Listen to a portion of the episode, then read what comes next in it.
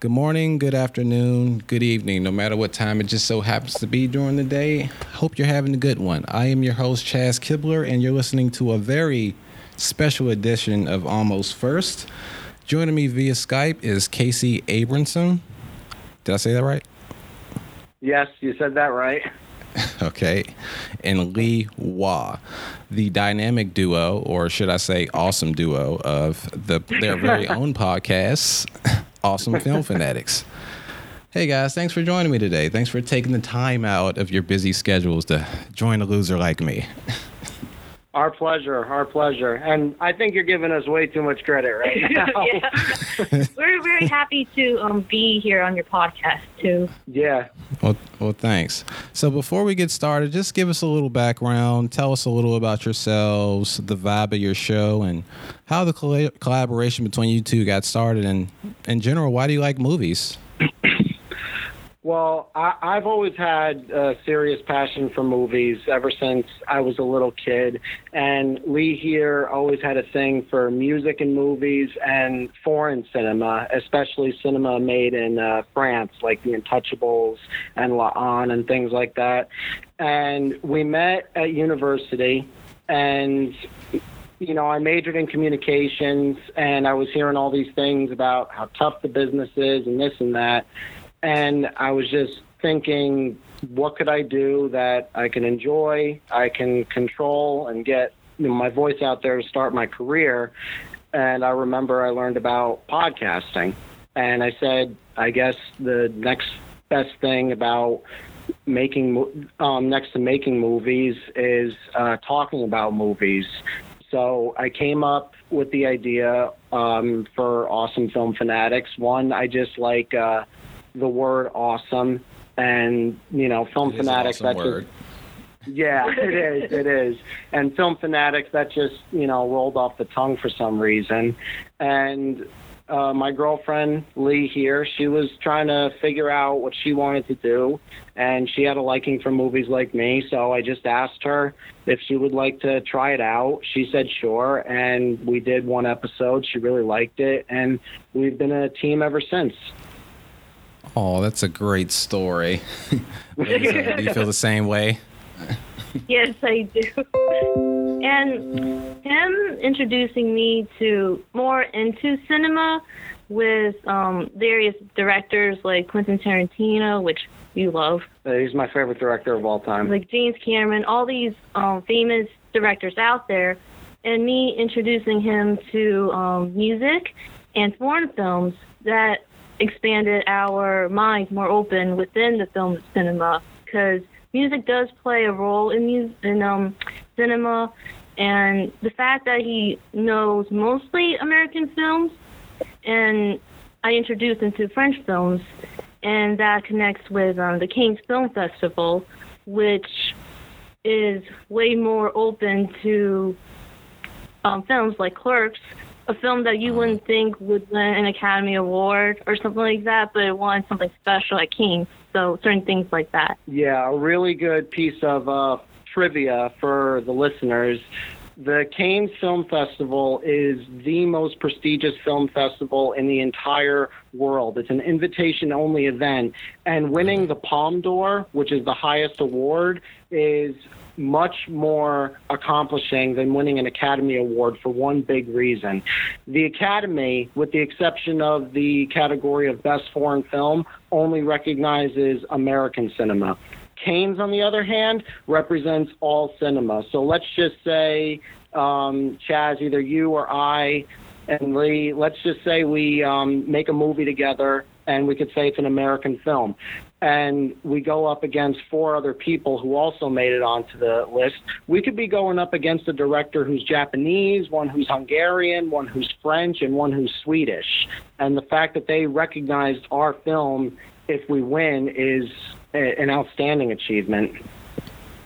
Yeah, that's pretty cool. It sounds like a lot of diversity in these at this uh, particular event. So you can definitely yeah, bring in a lot of culture. Yeah, definitely. How did, um, if you don't mind my asking, how did you come up with your idea for your almost first podcast? So when I was at work, my coworker Um, she just recently started, and she loved listening to podcasts. And she was like, "You should start a podcast since you're," because I also do comedy, and I I just like getting out there and talking. And I too also uh, have a degree in communications, so I just wanted to get my voice out there. And I found myself always going to the movies a lot, and I found myself becoming more critical of movies because at some point I got tired of seeing crappy movies. But let's Yeah. be frank, like seeing bad movies are fun to review. So I always found myself nitpicking, looking at the cinematography and like how are they getting these shots, and I just started becoming like enriched in like the f- movies in general. But I would love to branch out and start getting into some foreign films as well, just to broaden my audience. Any recommendations, Oh, yeah. Lee? Oh, oh, well. Um, are you familiar with, um, well, a foreign film that you probably would recognize is The Girl with the Dragon Tattoo. Not the one with Daniel Craig, but the original Swedish version. with Noomi Rapace. Well, I have heard of that, so that would probably be a good jumping off point for me. Um, if you're familiar with with um, the story, yes. Here's the thing, though. With foreign cinema, they are very, very known for being very intense, going all out with, you know, the sex scenes, the gore, the violence, and all of that. But it shows how raw that um, foreign cinema are. Because with American cinema, you could tell they there's so many regulations and rules with Yeah. the MPAA. So there's Yeah. certain things I can't do. With foreign cinema, it's a completely um, perspective. Like they show you almost everything. Yeah. No hose it's barred. something yeah it's something that john carpenter says they're not cursed with the sophistication of the west Oh, that's true. Yeah. oh, that's so true. and i would have Very to quotable say thing to put on a T-shirt. Yeah. and i would have to say that um, a great another great foreign film to start off with would probably have to be pan's labyrinth Oh yeah, definitely. Oh. What's that about? It's um, about a young girl who um, has a ruthless um, colonel, I think, for a stepfather, and she moves into this house with him, and it's during the Spanish Civil War, and she ends up feeling that she doesn't really quite belong in this world. So all of a sudden, one night, this little creature wakes her up and takes her to this labyrinth and she sees this fawn and he tells her if you want to go back to your home because you are not a part of this world if you want to go back you have to complete these tasks. And that's basically it's her journey trying to get back to where she came from. It was directed by Guillermo del Toro who directed uh, Pacific Rim Hellboy and um, Mimic and Blade 2 Yeah, he's got a decent filmography. Yeah, no, he's and uh, here another. Sorry, I just ramble on like crazy with these stories. It's cool. he never made a single penny from that movie because Wow. he said it was he said it was the second most difficult shoot he'd ever had. His first one was Mimic, but it was for very different reasons. With Mimic, the studio was constantly hassling him like, "Oh, that might not work. No, you need a second unit. You can't do this. You have to do that and this and that." But Pan's Labyrinth, it was a film where three or four times very dear people who were very close to him and he deemed very wise and supported him through pretty much everything just said to him give up And- yeah. And they were like you're a stubborn moron. Just give up. No one wants to do this. And guillermo del toro every single time that happened he just said no. And then he said to them take my salary. Take whatever you need. We're going to keep going. That's dedication. Th- Not a lot yeah, of people have. and yeah, and it ended up becoming the like um like one of the top ten highest grossing foreign films in the world. Oh, definitely. Yeah. And you would think with um the cover on the DVD or the poster, you think, oh, it's a cutesy little kids film. It's not. It's it's very That's how they get you. But it's one of those films where you don't expect it to be ingenious because like lee said with the whole poster and everything but when you watch it you're like oh my god this guy's an absolute genius And- and he is And there was, um, I believe he had Stephen King get um get on set or watch the film. Yeah, there's a scene where this monster is chasing the little girl. And apparently, Stephen King was watching the movie and he was cringing. If you can make Stephen If you- King cringe, you're doing something Yeah. great. I was just about to say the same exact thing because that guy made Guillermo, pretty Guillermo, creepy yeah, stuff. Guillermo del Toro. Guillermo del Toro said that that what that felt so much better than being nominated for an Oscar. That Oh, is an Oscar right there. yeah. Chaz, I think you get- might be our long lost cousin. Probably. Why is that? With the way you talk about films and everything, and you're a communications major, I'm a communications major. You want to expand your love for foreign cinema, Lee could do that for you. yeah. Yeah, like I want I want to keep this going. Eventually, bring my co-hosts on, but they're too busy having lives and stuff. So Yeah. Yeah. Oh, another um foreign cinema that you might be interested in. I'm sure everyone has heard of um Howl's Moving Castle, um, Kiki's Delivery Service, Studio Ghibli. Studio Ghibli films. Cause Studio Ghibli. yeah, are you familiar with um random Japanese characters like a a, um, a cat like rabbit thing holding an umbrella with a little girl next to her? Something I I'll guess to not. Google. okay. Studio Ghibli is basically the Walt Disney of Japan. And Actually, Walt Disney Disney. was inspired by Studio Ghibli Yeah. to make its creatures, or his his, his creatures, I should Yeah. say. And Walt Disney actually made the Ghibli movies famous here in the States. Yeah, like uh, Spirit Away or Totoro. Yeah, that. Yeah, that. Yeah, that one. That one. I like their animation style too. Oh yeah, it's very very um distinct, and just like any other anime you've probably seen or heard of, they're known for their expressions. They they really show how the, the character feels and such. Yeah. Nice. You got you got to check some of these out. Yeah, definitely. So you guys ready to talk about the Punisher trailer?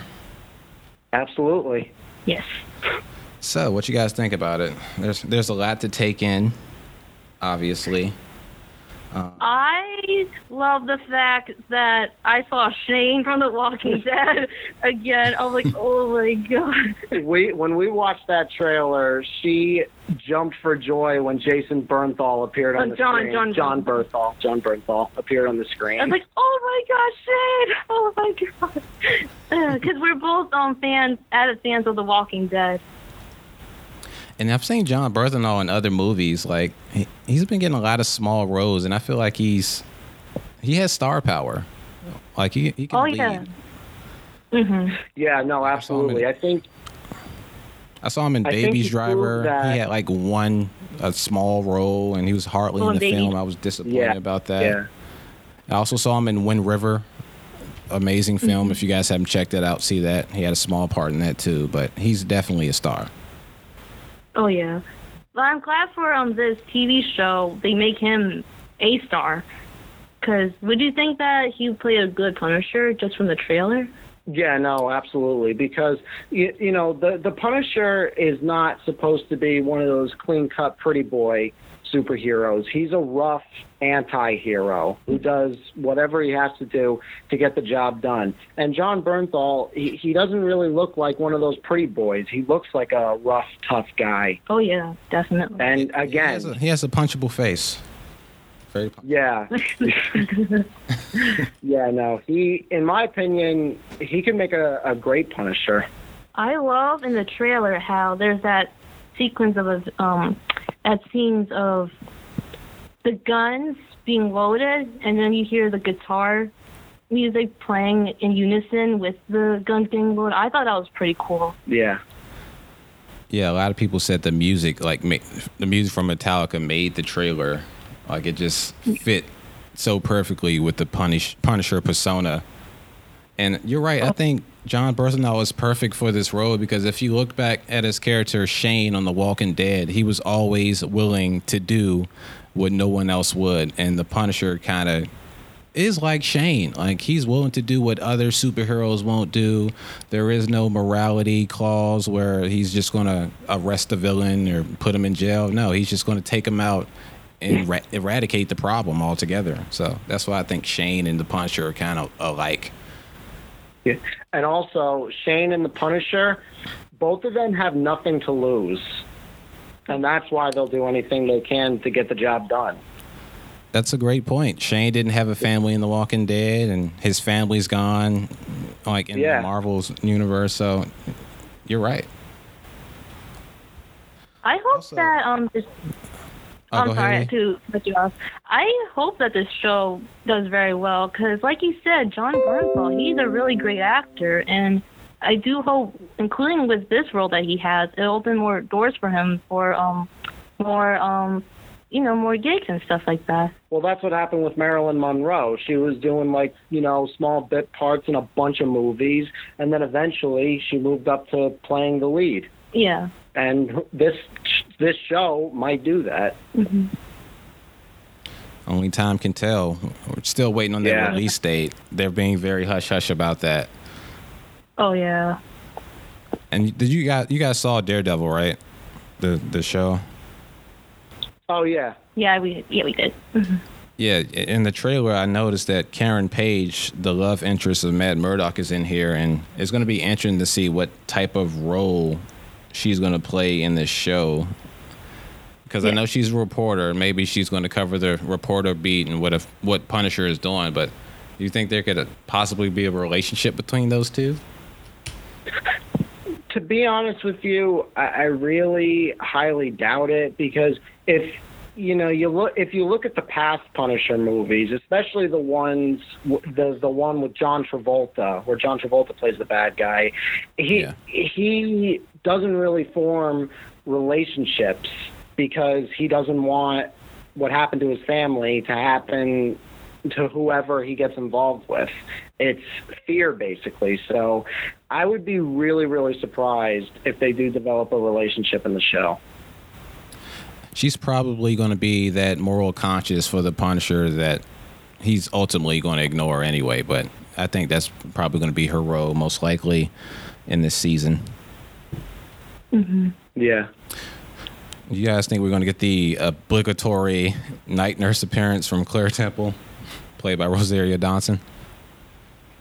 Because she's like in everything. They- I feel like they shoehorn her in all the Netflix shows. I don't. I don't know. I mean, if she's in everything, like you said, then yeah, it would only make sense that she makes an appearance. So we'll see how We'll that see. goes. And the, the villain is going to be uh, played by Ben Barnes. He's going to play Jigsaw, which is the arch nemesis of the Punisher. Um, you guys may Oh. know Ben Barnes from Chronicles of Narnia and Westworld. And apparently, Jigsaw, he's more like a refined Joker.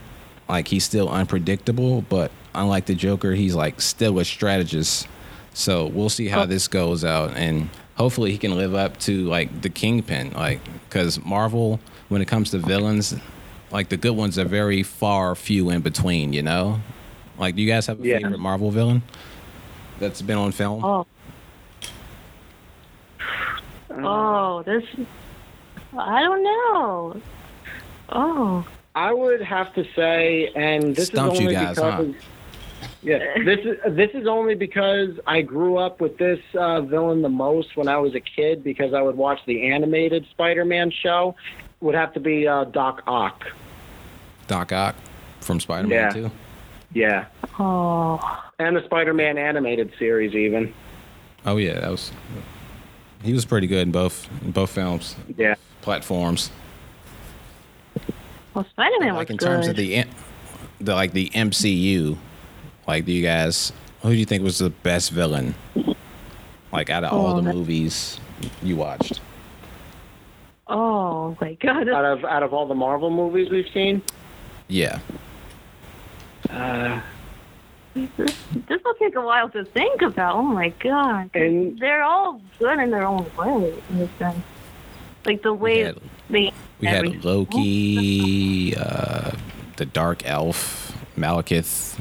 Um, who else? Kingpin. So many. Kingpin. Oh. Oh wow! Oh my god! Wait, Do you have a favorite um villain or um bad guy that you like? My favorite villain so far has been Kingpin, played by Vincent D'Onofrio. Like he fully embraced that role. His intensity when he got mad was believable, and I was even scared of him at one point. And he has this calmness about him, and like just in a flick of a switch, like that emotion just changed, and it was so believable. So, the Kingpin has been my favorite villain so far within the MCU universe, and I hope I get to see a flash of him in the season of The Punisher. Mm-hmm. But if you, but if you, you guys can't think of one, you can. We can come back to it. Yeah. Yeah, because this yeah this will take us a while to Yeah. think about. Oh my god! 'cause there's This episode will probably end up being like hours long. yeah. Oh my gosh. Just filled of dead air, like. Hmm. yeah. Yeah. oh wow. So I want to get into a little touchy subject. So I have a little piece of news. Well, the New York City Comic Con is going on, and I know you guys live in New Jersey. Have you guys ever been to a Comic Con? I I haven't yet yet. I've been to a couple of Comic Cons, yeah. Yeah, that's probably something you should consider. Like, like take your podcast on the road. Like, hit up a The Comic thing, though- Con.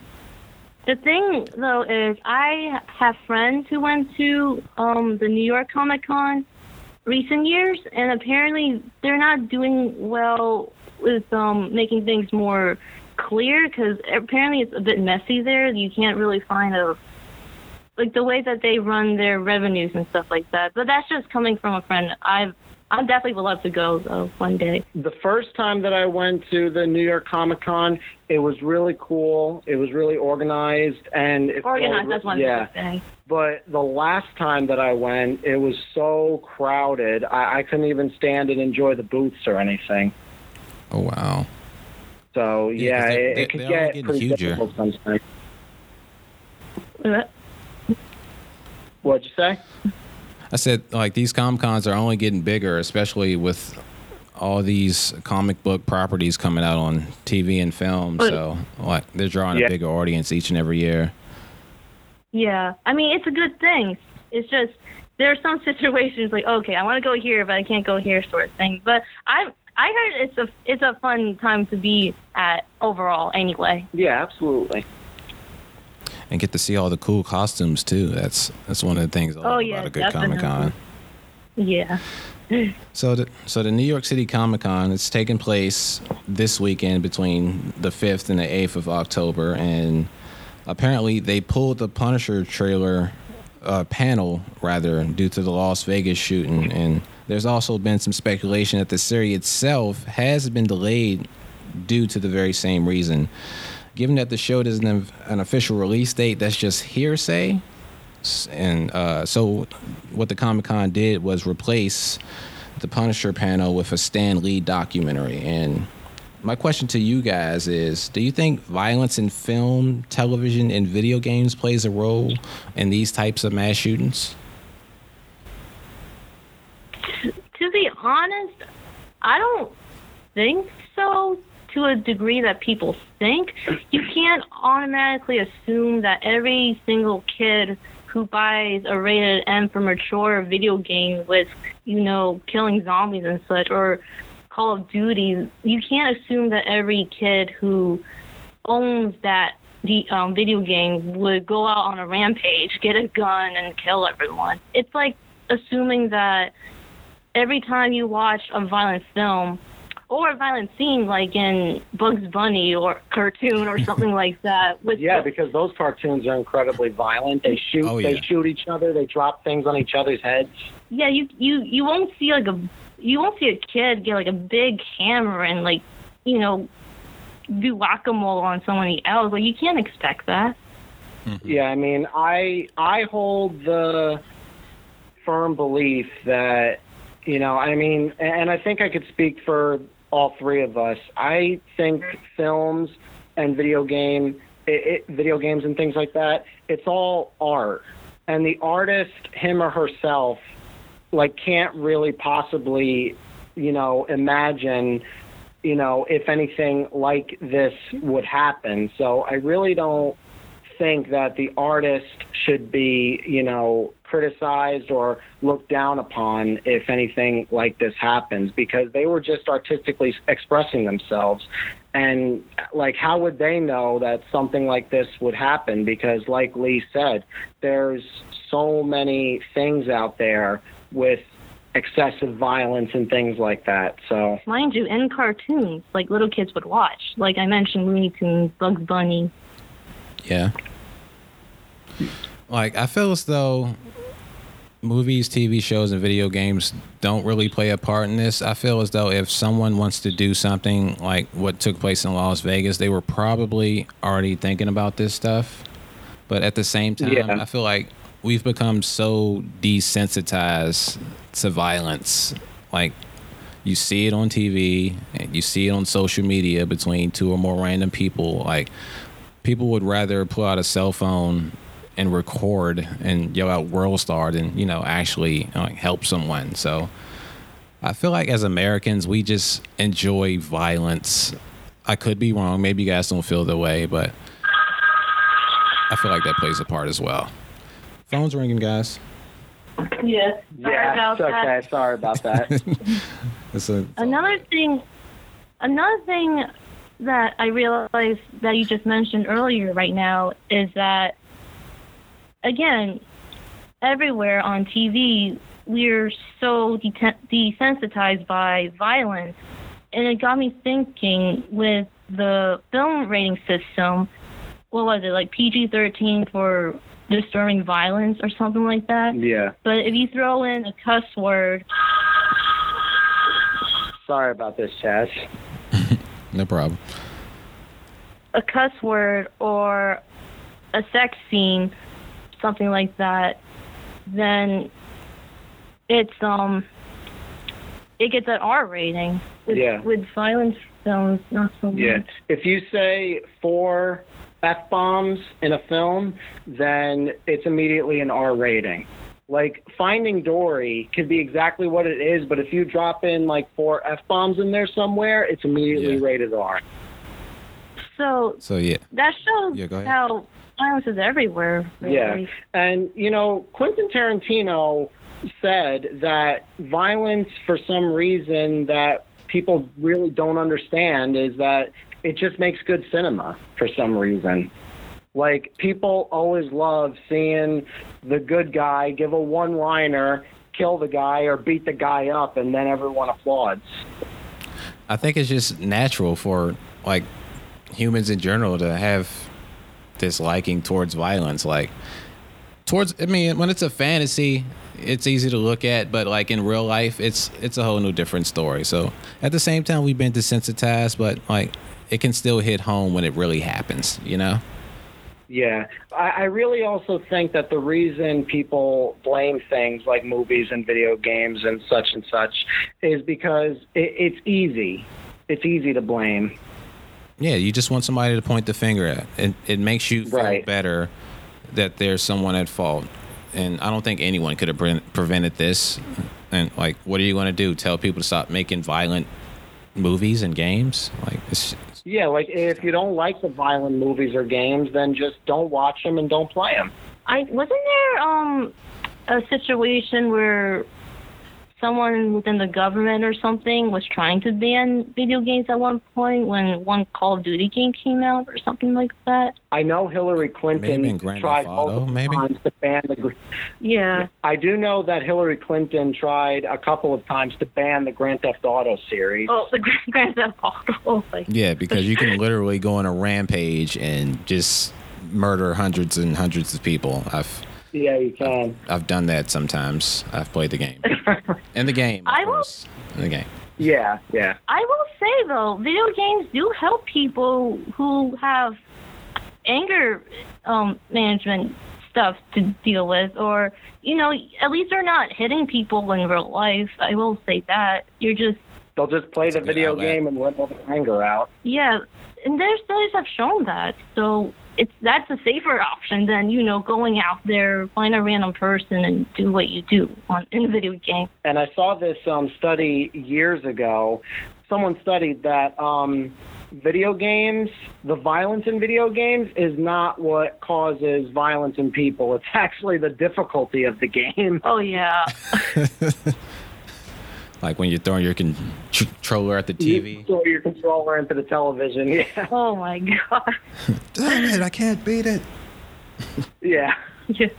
I will say though, video games are getting better and better with graphics nowadays. Like certain video games Yeah. nowadays. Are you guys into video games? Yeah, I'm. I had to take a hiatus one time, but I'm starting to get back into the uh, video game thing, and I'm catching up on a lot of things. One of the Last game games played? that um, what? I said, what was the last game you played? Uh, the last game I played. Um, well, I'm right now. I'm working on Rainbow Six Vegas because again, I had to take a long hiatus for a certain reason, and I'm just starting to get back, you know, into that. But one of one of my favorite games that I played was the 2013 Tomb Raider game. Which is a perfect segue because we're going to talk about the trailer of Tomb Raider. It's almost like you knew. So this new Tomb Raider game is starting Alicia Vikander. She's been seen in films like Ex Machina, great film, Jason Bourne, which was meh, and The Man from Uncle, which was also meh. So with this And she movie coming out, oh, go ahead. Yeah. And she also won the Academy Award for Best Supporting Actress in The Danish Girl. Nice. The more Yeah. you know. yes. So yeah, this movie it seems like it's going to be based off that 2013 reboot game, and I don't know how I feel about that because I wasn't really that invested in the story. I don't know about you, Casey. Did you like the story in that game? I, I do, yeah. Like when I play a game, I don't really go on there for multiplayer. I, I focus on the story of the game because video games over the years have become incredibly cinematic to a point where it's almost mm-hmm. as if you're watching a movie. And Yeah, like the this. story, Yeah, go ahead. Yeah, the the story. We're, we're both huge fans of Japanese culture, and the story in the 2013 game is really centered around that. There's like samurais and Japanese queens and things like that, and it's really really cool. We actually, when we were researching the trailer and everything, we actually found a comparison video between the game and the movie, and the guy actually showed direct shots taken from the game and put into the movie. Like when she jumped off the boat. When she jumped off the boat, when she was looking at the uh, map, when she was uh, talking to the guy, and when she jumped on uh, to the body of the plane from the wing. Yeah, I I remember that part too. Yeah. So with that story in the game, I felt like the side characters added nothing to it. And it was just mainly Lara Croft's. And Lara Croft, she's a pretty serious character, so like the tone was uh, was really serious and it kind of bogged it down for me and like the villain he he didn't do it for me either. That's why I'm a little worried about this, but Walter Goggins seems like he's going to be the villain in this film and I really like his work. So you know that's something to be positive about. I don't know if you guys are familiar with Walter Goggins. Well, I mean, the thing that I believe about Laura Croft is that, you know, I mean, again, you mentioned that the side characters made really like no significance in the game. I think the reason for that is because ever since Laura Croft's creation, she's always realistically been a lone wolf. She's never really had any, you know, teammates helping her out or anything. She's always been on her own, fighting on her own, and just, you know, giving it her all every single time and coming out on top. That's a good point. So Yeah. with this film, go ahead. What were you saying? I said with this film, it could like really set a precedent on two fronts. Like we have female action stars out there, but no one really has like a franchise. There hasn't been like a female action star that like actually been in like multiple movies. And also on the other front, it could pave the way for making good video game movies because I don't think there's any out there. Like Lee, like do you do you have a favorite female action star like that you can think of or like what was your favorite movie like starting a female action star like just off the top of your head? Um, I'm thinking of Black Widow right now, and I'm actually surprised that she didn't have um, a film solely on herself yet with the Avengers.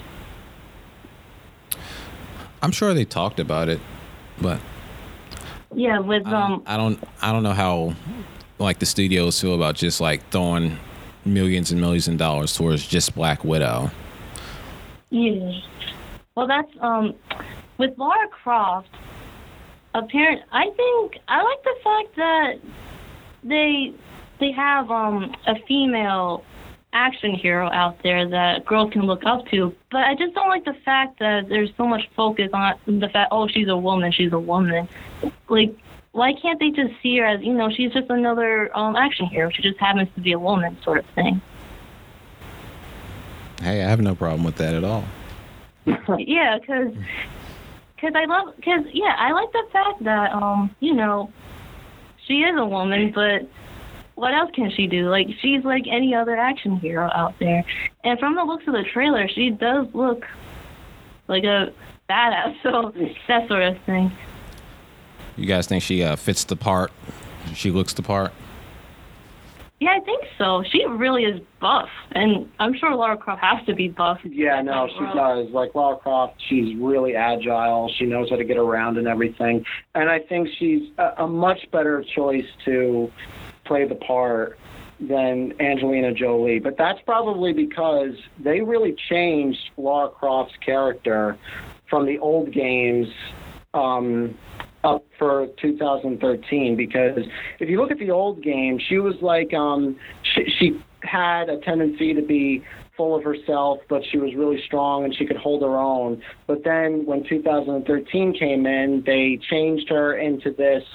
Um, you know, not so fully confident because she's never been on an adventure. But then when she does get on there and she's forced to become this uh, machine that can survive anything, even after all of that, they still made her um, like a, a regular person, but stronger. Yeah, because in the old films, it was just a cheese fest. So yeah, it was a good popcorn flick. It was a good popcorn flick, but it, it was terrible. but it's one of my guilty pleasures. I did enjoy the first Tomb Raider for what it was during that time. Yeah, it was it was a good Simon. It was a pretty good uh, Simon West movie. So based on what we know on movies based on video games, do you guys think it's gonna flop critically? Uh, some did, didn't they? I, I'm trying to think of which films um flopped, but there were can- some. But then I there can were some that did well. Oh, okay. Um, We got Tomb Raider, Warcraft, Mortal Kombat, Street Fighter, Oh, oh my gosh. Max Payne. oh, Matt, Matt, that was that was a disappointment. Both Hitman movies, Silent Hill, oh, Super yeah. Mario Brothers. You guys remember? Oh. Oh, but for some reason, that's one of those films that's so bad it's good. It is. I heard that like the the main star almost died on set multiple times because it was just unsafe for everybody. Yeah. So yeah, given the track oh, what- record, it's it's probably going to be terrible. oh yeah. Uh, on I just thought of Resident Evil. I did enjoy the first Resident Evil. I like the Yeah, second it one too. The third one is when it started to go off the rails for me. How many were there? I know I know there were three, but I'm sure there were more. And I think a new one's coming out. I could be wrong though. No, I think they just finally wrapped up back in January. They may have done, Oh. like seven films. I mean, I tuned honestly out- think I tuned out that after three. Yeah. I mean, I honestly think that this film will be received well by critics and audiences because when I was watching the trailer, uh, again, I've played the game and I've beaten the game, but I watched the trailer and you know, before I even watched the comparison video, I definitely saw a lot of similarities between that and the game. And I actually learned this when we saw the new It movie. In order to make a successful reboot of anything, or even make the transition from video game to um, movie, especially now with video games being so cinema- uh, cinematic, you have to um, do your best to create um, a mirror image of the video game, but at the mm-hmm. same time, put in your own personal touch into little things. And I could really, it's really clear that this director took the time to pick an actress who he believed could play the part and look the part. Yeah, Roar Uthaug, uh, the Norwegian film director. Yeah, he uh he, he really put some thought into Alicia Alicia Vikander because she she's been in some good stuff. So I know acting is not going to be a problem. It's just whether or not the story is going to mesh and uh, translate into film because you know video games is movies are hard to do, and I hope this you know changes the game for the better. Yeah. Well, I mean, if he just adds his own touch into little things, then it could definitely work. Yeah, because there's another movie coming out based on one of my favorite video games, Uncharted. So, and Tomb Raider oh, Uncharted. games ever. So I hope this works. You guys play yeah. Uncharted? Did you play I, I love Uncharted. I love Uncharted. I think it's I think it was the greatest PS3 game ever released. PS3. Oh my. Yeah, Nathan Drake is one of my favorite characters ever in anything, and I hope Tom yeah, no. Holland nails it. Actually, something really interesting to any of the listeners who are a fan of uh, ScrewAttack and Death Battle on YouTube, they actually had a death battle between Nathan Drake and Lara Croft. I've seen it. I've seen it. It was awesome. Yeah. I was geeking out the entire time. I don't know who won. Was it was it was it Lara Croft? Yeah, Lara won. yeah, she's just more skilled. yeah, she was stronger. His way through everything. Oh, yeah, she was stronger. well, I think we covered everything, guys. Anything yeah, sounds, to the listeners, or how can we reach you? What platforms and all that other good stuff? Well, I mean, we're available on SoundCloud. You could just um, type in "Awesome Film Fanatics" one word, and we will come up on um, on uh, SoundCloud. And we're also available on iTunes. And you could follow us on our Twitter page at hashtag Filmnatics. There you guys go. Give them a listen. Lee, do you have any final words for the listeners? Uh, again, I just wanted to say thank you for having us on your podcast. It really is a great, a great time having you with us. Yeah, me too. Me too, man. And to you and all the listeners who listen to this episode, you're all awesome. Yeah. that's your stamp of approval from the awesome film fanatics because they're awesome, and if they say you're awesome, that means you're yes. awesome. yes. All right, and guys. We, um, Oh, go ahead, Lee. Go ahead. Oh, um, we do um film reviews. We do um top uh, twelve lists. Yeah. We did interviews with um people within the film slash TV industry. We um we done discussions about. We recently did about our favorite directors. So um we do um, mostly film stuff. Yeah. Yeah, just briefly talk about your last episode so people can just jump in and start listening. Yeah. So Basically, the um, the last episode that we did, um, Lee actually came up with the idea. Why don't we just like? Because usually when we do film reviews and top twelve lists, we like you know write like give ourselves notes so that way we have reference and everything. But Lee came up with the idea. Why don't we just do an episode where we just have a conversation like we do on a daily basis? About. And it just um, flows better too. Yeah, and that's basically what it was. The last episode that we did, episode 22. Nice. You guys are getting up there. I'm working on episode seven right now. I got to catch up to you guys. yeah. I guess it's The, easier because you two are dating. You're always together.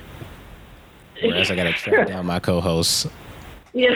Oh no, trust trust me, man. We have hectic schedules too.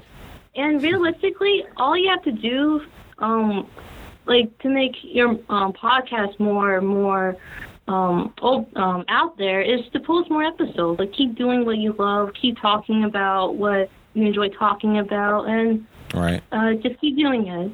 Just like any goals in life, and this goes out to all the listeners as well. It's all about persistence. Yeah, and even at certain times in your lives where you feel down or you don't feel like you can't do anything, uh, oh, like whatever you want to do, just keep doing it. Don't worry about what other people think. As long as you're doing what you love, that should matter.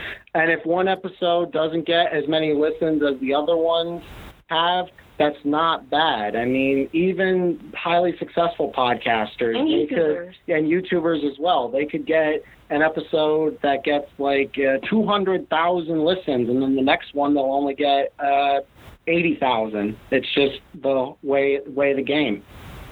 Yeah, you're right. Like you can look at even some of the most popular podcasters. If you go back to their earlier work, they have the least amount of listens. But you know, the more you do it, the more you get exposure. So we're going to keep at it, and hopefully, you know, this turns into a lucrative career for all of us. And I look forward to collaborating with you guys in the future. It's been fun, and I can't wait to be on you guys' show. So just keep We will definitely have what the you next on as topic soon is. as we can.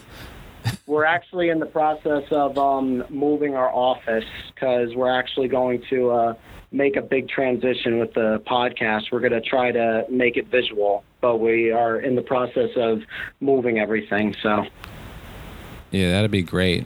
Like put some B roll on top of whatever you're talking about, and you know, really. yeah, and we'll even yeah we'll even um, get you on uh, Skype and uh, put your face um, on the show as well.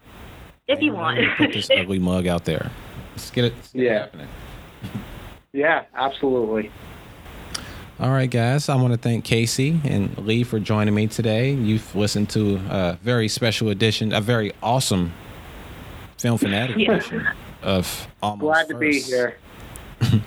Thank you. Thanks, guys.